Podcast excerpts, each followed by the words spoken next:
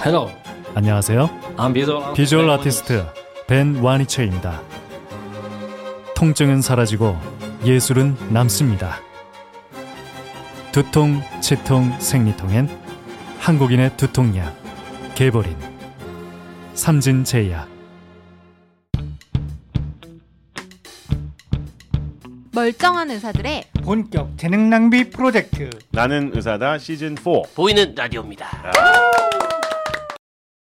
보이는 라디오예요 아니면 유튜브예요? 둘다 해. 아, 차이가 뭔가요? 보이는 라디오를 유튜브에 올려요.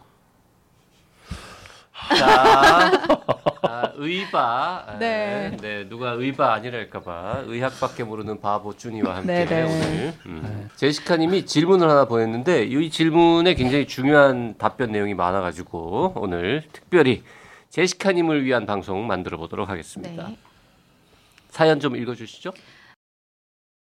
저는 만 45세 여성 직장인이고요. 기혼이지만 자녀는 없습니다. 키 164cm, 체중 52kg. 금연은 2년째 하고 있고요. 일주일에 4번에서 5번 음주를 합니다. 1회 음주량은 500cc 3잔을 딱 정해놓고 마셔서 선을 넘진 않습니다. 음식은 보통 사람보다 싱겁게 먹고 비타민조차 복용하지 않고 있고요. 아버지가 고혈압이십니다. 잠깐 여기서 커트 어, 잠깐만요 네. 이분은 진짜 대단한 분이에요 왜? 이 저희가 그 진료 지침에 고혈압이 의심되는 환자분들 치료, 진료를 처음 어, 할때 네. 반드시 확인해야 될 정보들이 여기 다 있어요. 음. 이분은 나이사의 오랜 청취자신 거죠. 그러니까 이, 이- 이분은 뭔가를 굉장히 잘하시는 거예요. 그래서 원래 음. 원칙이 그 배운 분이네. 그러니까요. 진료 지침에는 이거를 거의 15분간 확인하라고 돼 있어요. 어, 그래요? 네. 키, 몸무게, 흡연 여부, 운동 여부, 음주 습관, 네. 이게 어. 진짜 너무 중요한 정보들이라서. 먹는 양, 식이 네. 습관, 그다음에 건강 직업. 성별, 네. 혼인 여부, 자녀 없음 이것도 그, 중요합니다. 그 것도 필요하죠. 그다음에 어, 네. 가족력 이런 음. 것도 이제 다 필요한 거 다 쓰셨잖아요. 음. 완벽하네요. 네. 운동에 관련된 얘기 빼고는 다 있네요. 어 그러네요. 아, 네. 운동, 네. 운동까지. 이제 안 쓰신 걸 보니 안 하실 것으로. 그렇겠죠. 하시는 분들은 쓰죠. 네, 죄송합니다. 네. 네. 계속하죠. 저는 작년 10월에 건강검진을 받았고 고혈압 의심인 133, 92가 나와 며칠 전 확진 검사를 받으러 동네 병원에 갔습니다. 엑스레이 결과 심장이 보통보다 조금 크며 심전도 결과 전압 물음표가 25 정도 됩니다. 여기서부터 질문 들어갑니다. 의사가 약하게 시작한다며 약을 처방해서 듀카부정 30mg, 5mg 을 2주치 받아왔습니다. 2주 뒤에 보자고요. 생각 없이 이틀째 먹는 중인데 궁금증에 인터넷을 검색해 보니 30mg, 5mg짜리 하고 피마사르 탄 30mg 단독 요법으로 혈압이 적절하게 조절되지 않는 환자에 투여한다라는 설명이 있더군요. 제가 궁금한 건 복합제인 듀카부정보다 단일제인 카나부정으로 시작하는 게 더 약한 단계에서 시작하는 거 아닌가 싶어서요. 그리고 듀카부정이랑 카나부정 그리고 저희 아빠가 복용 중이신 애니디핀정 이 세 약에 대한 자세한 설명 좀 부탁드립니다.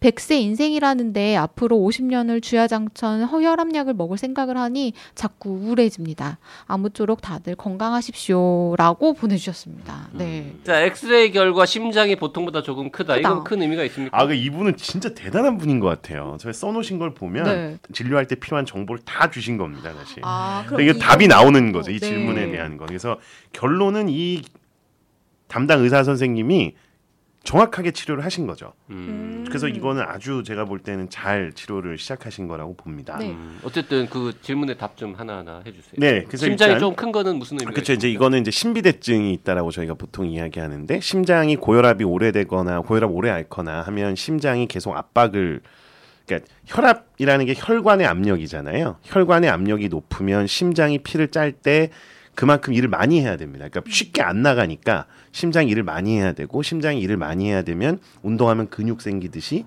심장의 근육이 두꺼워지면서 심장이 커지는 상황이 생기죠. 이걸 심비대라고 하는데 나이를 봤을 때 젊으신데 50대 미만이신데도 불구하고 심비대가 생겼다라는 건 본인이 모르는 사이에 오랜 기간 동안 고혈압을 앓고 있었을 가능성이 있다. 이제 이분이 여기 써놓으셨던 것 중에 이제 심전도 결과 전압 뭐 이렇게 해서 이거 아마 전문 용어를 모르셨을 것 같고 신비대증이 있을 때 특히 좌심실에 비대가 생겼을 때 요런 이제 상황이 나오거든요. 그래서 이건 이제 심전도를 보면 네. 좌심실 비대에 해당하는 그 그래프가 나왔을 거예요. 그러니까 결- 보통 운동 많이 해서 근육 생기면 좋은데 네, 그렇죠. 심장이 운동을 많이 해서 벽이 두꺼워지는 건 별로 안 좋은, 안 좋은. 겁니다. 그 이유는 심장벽이 두꺼워진다는 얘기는 심장이 피를 받아들일 수 있는 공간이 정해져 있는데 심장 근육이 두꺼워지면 그 공간이 좁아지는 게 1번이고요. 네. 두 번째는 그 심장 근육 사이에는 전기 신호가 지나다니는 전선이 있는데 근육이 두꺼워지다 보면 그 전선이 닿지 않는 부위가 생기면서 부정맥 같은 게 생기기도 쉽고 근육이 두꺼워지면 그만큼 산소 공급량이 늘어나야 되기 때문에 네. 불필요하게 심장에 들어가야 되는 산소량이 많아지니까 다른 데서 써야 되는 산소가 부족해지는 상황이 생길 수도 있기 때문에 안 좋은 겁니다. 자, 작년 10월에는 133에 92였는데 이번에 쟀을 때는 150 넘고 90 넘고. 네. 네. 그래서 이거는 이제 되게 역시나 필요한 정보입니다. 한 번 첫 번째 측정했었던 건 검진에서 130에 90 정도 나왔다 그러면 이제 최근에 기준이 계속 바뀌고 있어서 우리나라는 아직까지 수축기 혈압, 높은 혈압 140, 낮은 혈압, 이완기 혈압 90을 기준으로 보는데요. 네. 2017년에 이제 미국에서 바뀌었을 때 130에 80을 이제 기준점으로 봤거든요. 그래서 이분은 단계를 따진다 그러면 건강 검진했을 때는 1단계 고혈압이었습니다. 근데 이제 그러다가 동네 병원에 가서 재검을 해서 네. 확진을 받을 때는 150을 넘었잖아요. 그럼 이제 이건 2단계 고혈압에 해당이 되는 거거든요. 그래서 단계가 되게 중요한 게 1단계 고혈압일 때 치료 방법하고 2단계 고혈압일 때 치료 방법이 다르고 1단계 고혈압에서도 여기 나와 있는 것처럼 심장 같은 데에 다른 질환을 동반하고 있느냐 안 하고 있느냐에 따라서 치료 방법이 바뀝니다. 근데 이분은 다른 그 장기라 그래서 뭐 머리 혈관이라든지 심장 혈관 같은 데에 대한 검사 자료는 없으나 나이라든지 여러 가지를 고려했을 때 우리가 흔히 얘기하는 심뇌혈관계 질환이 없을 걸로 추정을 하고 단순 2단계 고혈압이라고 생각했다면 이때는 약을 하나를 쓰는 게 아니라 두 개를 쓰는 게 원칙입니다. 그래서 이분은 약이 두 개가 합해진 거를 쓰는 거가 맞는 치료가 되는 거고요. 네. 만약에 이분이 이제 혈압이 계속 130에 90 정도였다, 뭐 135에 90 이러면 하나만 쓰는 게 맞지만 이렇게 높을 때는 두 개를 쓰는 게 원칙입니다. 그러면 단일제, 복합제 이 얘기는 뭐 좀 이따 다시 하기로 네. 하고 여기 처방하신 선생님은 어, 복합제를 처방했는데 왜 약하게 시작한다 이런 표현을 썼을까요? 네, 이 이야기는 저희가 이제 보통 약을 쓸 때 30에 5라고 돼 있잖아요. 네. 그럼 이제 30짜리가 어떤 하나의 약일 거고 5짜리가 또 하나의 약일 텐데 원래는 한 가지 약제를 쓸 때는 이 5짜리에 해당하는 약을 10mg을 쓰는 게 일반적인 시작입니다. 아하. 아 용량을 두 배를 쓰는군요. 그런데 네. 이제 하나를 쓸 때는요. 네. 근데 이 고혈압이라는 걸 생각해 보면 고혈압이 생기는 원인이 여러 가지가 있고 그 원인이 여러 가지가 있는 만큼 치료하는 방법도 여러 가지가 있기 때문에 고혈압 약을 한 가지를 쓰는 것보다는 두 가지, 세 가지를 쓰는 게 효과적이에요. 음. 근데 무작정 약을 늘리다 보면 부작용이 생기니까 고민을 하게 됩니다. 약의 용량을 올리는 게 좋을지 아니면 다른 작용 기전을 갖고 있는 약을 더하는 게 좋을지를 고민을 하다가 어. 연구를 막 하다 보니까 차라리 하나의 약을 용량을 올리는 것보다 기전이 다른 약을 더해서 쓰는 게 더 좋더라.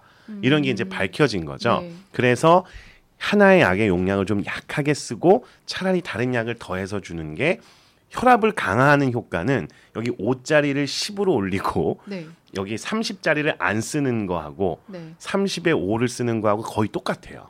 어. 그러니까 혈압 조절에 있어서의 의미는 거의 같더라도 부작용도 덜하고 심장 혈관이라든지 뇌혈관 같은 혈압으로 인해서 생길 수 있는 다른 질환을 예방하는 데 있어서는 요게 더 효과가 좋은 거죠. 오. 그런 의미로 이해하시는 게 맞을 것 같아요. 와. 깊은 뜻이네. 네. 그러니까요.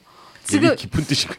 네. 이 선생 완전 정말 처방 네. 잘해주네요. 하나의 한 가지 약을 용량을 두 배 쓰는 거하고 네. 약하게 두 가지를 섞어 쓰는 거하고는 뭐 그런 겁니까? 이렇게 고기만 2인분 먹는 것보다는 고기 1인분에 밥 공깃밥 하나 먹는 게 더 좋다. 뭐 아, 그런 개념으로 이해하셔도 됩니다. 네, 비슷한 개념이네요. 네, 그, 그게 더 좋잖아요. 네.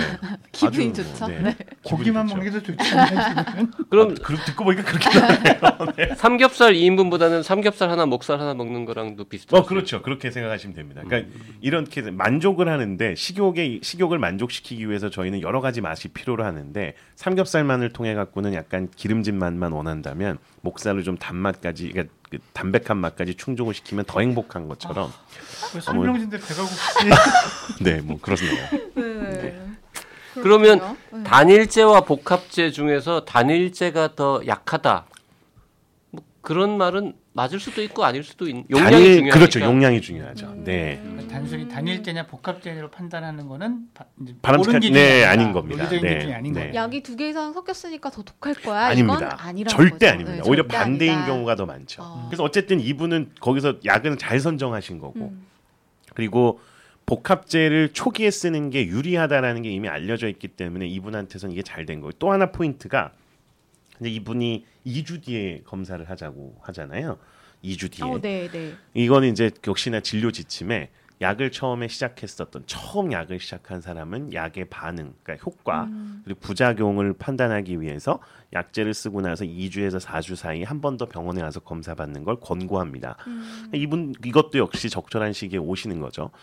그러니까 여기 써 있는 내용은 진료 지침이라는 거에 철저히 맞춰서 이분께 그 의사분이 얘기를 해주신 겁니다. 그래서 이 네. 의사분은 진료 지침을 철저히 지키고 있는 아주 모범적인 의료진인 것으로. 의사분도 네. 배운 분이네. 네, 그렇죠. 네, 네. 고혈압 치료에 있어서 아주 전문적인 직견과 지식을 갖고 계신 음. 네, 분으로 생각이 됩니다. 네. 자, 지금 그뭐 듀카브, 카나브, 애니디핀 이런 약 이름 여러 개 말씀하시면서 자세한 설명을 부탁을 하셨는데 네. 네. 그냥 차제에 고혈압 치료제 되게 이제 몇개 카테고리가 있지 않습니까? 크게 네. 나누면 그것들을 한번 간단하게 한번 짚어볼까요? 네. 네. 그 고혈압이라는 걸 이제 생각을 할 때는 결국에는 고혈압이 왜 생기는지 원리를 알아야 되는데 그걸 다 얘기하기는 어려울 것 같고요. 네. 크게 어쨌든 고혈압을 치료하는 약제는 혈관의 압력을 떨어뜨리기 위해서 혈관이 이렇게 수축하는 거를 억제하는 약물군이 있고요. 두 번째는 혈압이 올라가는 것 중에 또 하나는 심장이 피를 많이 짜줘서 혈압이 올라가는 경우가 있어서 심장이 피를 짜주는 걸 억제하는 약이 있고 세 번째는 소금이나 물이 많아서 혈압이 올라가는 경우가 있거든요. 짠 거 많이 먹지 말라 뭐 이런 얘기 네, 하듯이. 그래서 이 소금과 수분의 양을 조절해서 몸 밖으로 그걸 빼냄으로써 혈압을 조절하는 약이 세 종류의 약이 있습니다. 어. 그렇습니다. 혈관 수축을 억제한다라고 표현했는데 네. 그거는 다르게 말하면은 혈관을 좀 그렇죠. 넓혀준다 이렇게 이완시키는 이완시켜줘. 겁니다. 표현하기도 네, 하죠. 네, 맞습니다. 네. 하여튼 혈관을 약간 넓게 네. 유지하는 약. 그렇죠. 그다음에 펌프의 힘을 좀 줄인다고요? 네네. 오. 심장이 빨리 짜주고 많이 짜주면 혈압이 올라가거든요. 그거를 조금 그렇죠. 약하게 네. 덜 짜게 하는 약이 네네. 있고 근데 이게 예를 들면 운동할 때는 당연히 많은 양의 피와 산소가 필요하니까 빨리 짜주고 많이 짜줘야 되지만 비정상적으로 그냥 가만히 있을 때도 많이 짜주는 사람들이 있거든요. 그건 줄여줘야 됩니다. 어. 그리고 세 번째 말씀하신 거는 뭐 소금이랑 소금과 수분의 수분을 양을 조절하는 거. 네, 몸속에 있는 양을. 그 세 종류 중에서 네. 어, 보통 이제 사람들이 혈압약 하면 또 네 개 다섯 개 이렇게 얘기하기도 하는데 네. 조금 더 세분해서 이렇게 전문 용어로 좀 설명하시면 네. 그러니까 혈관을 수축시키는 거, 혈관을 수축시키는 거 억제하니까 혈관 이완을 시키는 약제가 네 군이 있습니다. 제일 많이 쓰는 혈관 이완제는 기본적으로는 레닌 안지오텐신이라고 하는 호르몬을 조절하는 약제들을 제일 많이 씁니다. 근데 이제 레닌 안지오텐신이라는 걸 다 이해하기는 어려우니까 어쨌든 레닌과 안지오텐신은 전부 혈압을 올린다라고 생각하시면 되고요. 얘네는 콩팥과 매우 밀접한 연관이 있습니다. 제일 중요한 레닌 안지오텐신과 관련돼서 이 두 가지를 억제하면 혈관이 이완된다고 생각하시면 되니까 레닌 안지오텐신과 관련된 억제제가 두 종류가 있고요. 그 중에 하나가 angiotensin receptor를 억제하는 약제, 그걸 ARB, angiotensin receptor blocker라고 저희가 얘기를 하고요. angiotensin converting enzyme이라고 해서 ACE라는 게 있습니다. 이거는 안지오텐신이 알도스테론을 분비하는 그러니까 혈압을 올리는 호르몬을 분비하는 과정 중에 안지오텐신이라는 게 있는데 요게 활성화되는 것을 억제해서 어쨌든 혈압을 또 높이지 않도록 해 줍니다. 그래서 ARB, ACE 억제제 요 두 가지가 제일 많이 쓰는 저희가 일반적으로 쓰는 약인데 좀 넓혀 그렇죠. 이게? 결국엔 네. 그런 두 개의 약이고요. 그 다음으로 쓸 수 있는 게 칼슘 채널 차단제라 그래서 혈관이나 근육 같은 걸 수축하는데 칼슘이 되게 필수적이거든요. 음. 그래서 칼슘을 억제한다고 생각하시면 됩니다. 그래서 그걸 칼슘 기량제, 뭐 칼슘 채널 차단제 이렇게 얘기하고 마지막으로는 알파 블로커라 그래서 저희 신경을 보면 알파라고 하는 게 이제 어, 알파 베타가 있는데 신, 근육이 어쨌든 수축합니다. 그래서 혈관 근육이 수축하는데 작용하는 알파를 차단 알파 차단제라는 게 있어요. 그래서 네, 네. 종류가 혈관 이완제에 아. 해당합니다. 펌프를 약간 억제하는 약은 뭐가 있습니까? 그러니까 펌프질을 억제하는 거는 이제 심장에서 그 펌프질을 하는 데 있어서는 생각해 보시면 저희가 막 흥분하고 그러면 그 심장 맥박 빨라지고 어, 막 엄청 100m 달리기. 전에 예. 그런 지금 지금처럼. 지금처럼 네. 네, 저 말, 구박받을 때. 그렇죠. 네, 그럴 때인데 이럴 때는 이제 베타 차단제라는 걸 씁니다. 그래서 음. 심장의 근육이 막 빨리 뛰고 맥박수가 빨라지는 거를 억제할 때는 베타 차단제라는 걸 씁니다. 그래서 알파는 혈관의 수축과 관여하고 베타는 심장의 그 수축과 관여하기 때문에 혈관을 이완시키려면 알파, 심장을 이완시키려면 베타를 베타. 쓴다. 뭐 이렇게 이해하시면 그러면 됩니다. 알파 차단제, 베타 차단제 다 쓰기도 합니까? 그럼요, 당연합니다. 아. 네, 근데 그렇게 쓰면 어지럼증이나 이런 부작용이 커서 잘 안 쓰죠. 아. 네, 뭐 그런 게 있고요. 그럼 그렇군요. 마지막에 남은 거는 이제 수분과 소금을 네. 조절하는 그건 약이겠네요. 뭐다 아실 것 같습니다. 뭘까요? 네. 이뇨제죠. 이뇨제죠. 네. 음, 이뇨제입니다. 그렇게 세 종류가 있습니다. 근데 이뇨제도 그 안에 또 이제 세부적으로 나누면 한 여섯 개 정도로 또 나눠지죠. 아. 네. 이뇨제만 여섯 가지가 있어요. 네. 하여튼 여러 가지 크게 보면 세 가지, 네네. 세분하면은 뭐한 10여 가지 그렇게 이렇게. 되는데 네, 네. 그 중에서 요즘 제일 많이 쓰는 거는 맨 앞에 말씀하신 네. ACE 억제제하고 억제제하고 ARB, 네, 안지오텐신 리셉터, 엔지오텐신 수용체. 제일 많이 쓰이는 것 네, 제일. 많이 쓰이죠. 네, 그게 그만큼 효과도 좋고 여러 가지 네. 면에서 이렇게 효과, 그러니까 장점이 혈압, 네. 혈압 조절 효과뿐만 아니라 결국 혈압을 조절하는 거는 심장이나 머리 혈관 같은 혈관을 보호하기 위한 건데 그런 효과가 좋으니까요. 아, 예방 효과가 있나 보죠. 네. 그 음. 제시카님이 받은 그 복합제라는 거는 그러면은 뭐 두 가지가 섞여 있는 약이에요. 네, 요거 이제 듀카브라고 하는 약은요. 이거 되게 좋은 약이고 우리나라에서 만든 약입니다. 그래서 저희는 개인적으로 이렇게 약간 애국심을 갖고 쓰는 약이기도 한데 네. 국내 회사가 만들었거든요. 저희 병원에서 실험도 했고 아무튼 되게 좋아하는 약입니다. 심장내과에 계신 박모 교수님이 굉장히 좋아하는 약입니다. 아. 네, 그분이 임상 시험을 통해서 실제로 효과를 입증했던 약이기 때문에 아니 뭐 우리나라 수출 1위 약이기도 하고. 아, 좋은 남미, 약입니다. 남미 쪽에도 많이 강추입니다. 네, 아. 그래서 어쨌든 AC 이니비터라고 하는 약제, ACE 억제제라고 네. 하는 거는 되게 좋은 약인데 안타깝게도 우리나라 사람들이나 아시아 쪽 사람들이 쓰면 부작용이 있어요. 어?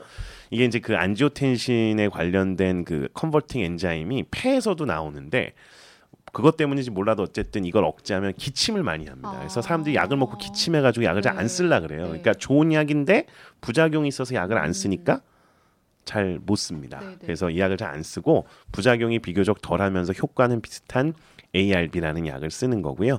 이 ARB가 또한 10개 정도 됩니다. 그래서 그 음. 약마다 또 다 좀 특성이 달라요. 근데 이제 여기에는 피마살탄이라고 하는 저희가 ARB는 대부분 쌀탄이라는 걸로 끝나는데 그 중에 하나의 성분을 가지고 일단 하나가 들어간 거고 네. 그게만 있는 게 이제 카나브라는 약입니다. 그것만 있는 게. 네, 그 하나의 성분만을 가지고 있는 게 카나브라는 약이고요. 아까 말씀드렸던 혈관 이완에 관련된 칼슘 채널 차단제, 칼슘 기량제에 해당하는 게 암로디핀이라는 약이 있는데 요 약을 우리나라에서 팔 때 이제 애니디핀, 뭐 암로디핀 뭐 여러, 여러 가지 아, 이름으로 파는데요. 그 성분이 이제 들어 있는 두 가지가 합해져 있는 거죠. 그래서 듀카브라는 이름으로 팔고 있죠. 근데 요 조합이 한 1990년대 후반부터 2010년대 중반 정도까지는 가장 좋은 조합이었습니다. 어, 그래서 네. 1순위 약이었어요. 모든 사람한테 이걸 1순위로 쓰는 걸로 돼 있었는데 점점 이제 약이 많아지고 조합도 다양해지다 보니까 쉽게 얘기하면은 세분화가 되는 거죠. 어떤 사람한테는 요 조합이 좋고 어떤 아. 사람한테는 다른 조합이 좋더라. 네. 근데 이제 지금까지도 어쨌든 굉장히 좋은 조합이고 이 선택은 제가 볼 때는 저라도 이렇게 처방을 했을 것 같습니다. 자 오늘 제시카님의 질문에 네, 아주 길게 답변 드리면서 네, 고혈압 약의 종류에 대해서 공부해봤습니다. 근데 이분은 어쨌든 결론은 네. 굉장히 잘하시는 건데 저희가 끝내기 전에 꼭 말씀드리고 싶은 거 두 가지가 있는데요. 첫 번째 이분이 빠진 게 두 가지가 있어요. 하나 혈압을 이렇게 재면 안 돼요. 어? 그러니까 혈압은 반드시 지정된 시간에 지정된 환경에서 측정을 해야 돼요. 동일한 동일한 자세와 이런 거. 그러니까 똑같은 상황에서 재야 돼. 왜냐하면 혈압이 계속 변하기 때문에 네. 저희가 지난번에 산소 포화도 측정 관련된 방송도 나갔지만 이 모니터링을 하는 거거든요. 근데 모니터링 하기가 어려우니까 어떤 게 내 평상시 혈압과 가장 일치하느냐를 생각했을 때 딱 두 가지로 보는데 첫 번째는 아침에 일어나서 화장실에 가서 소변을 보고 그 다음에 식탁으로 가서 앉아요. 식탁에 가서 앉은 다음에 오른쪽 팔을 올려놓고 혈압계를 한 3분에서 5분 정도 앉아 있다가 안정이 됐다고 생각될 때 혈압계를 여기 팔꿈치 위에다가 대고 잽니다. 요렇게 한 번. 그 다음에 밤에 잠자리에 들기 전에 그때 이제 소변이 마려우면 꼭 소변을 보라 그럽니다. 왜냐하면 소변을 보는 것 자체가 혈압에 또 영향을 주기 때문에요.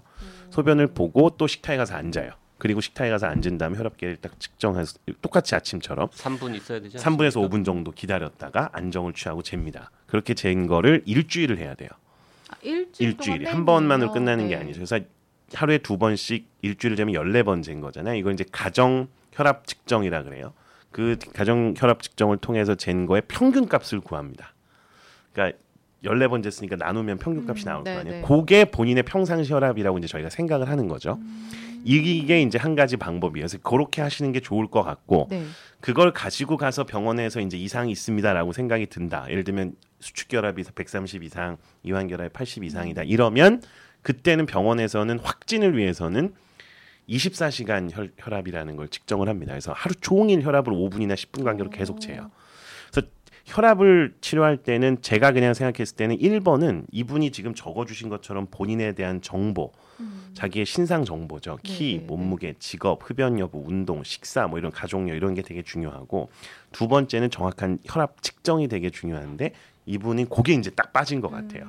그래서 그거를 조금 보완하셨으면 좋겠고 네. 하나 더 이제 말씀을 드린다 그러면 이분이 아까 JYP도 얘기했지만 운동이 정말 중요하거든요. 그래서 이제 운동에 대한 부분을 추가해서 좀 이렇게 정보가 있으면 거기가 그걸 보고서 이제 조절을 해드립니다. 그래서 고혈압은 정확한 측정, 약물 치료 플러스 약물 치료 이외의 생활 습관에 대한 관리가 너무 중요하기 때문에 그 부분을 조금 강조하고 싶어서 알겠습니다. 약은 뭐 너무 좋은 걸 쓰고 계시니까. 네. 네. 나중에 쭈니님 다시 한번 오셔가지고 이 혈압 재는 거 한번 저희랑 음. 직접 보여주세요. 저희한테. 네. 음. 뭐. 전 뚱뚱해가지고 이게 잘. 혈압이 안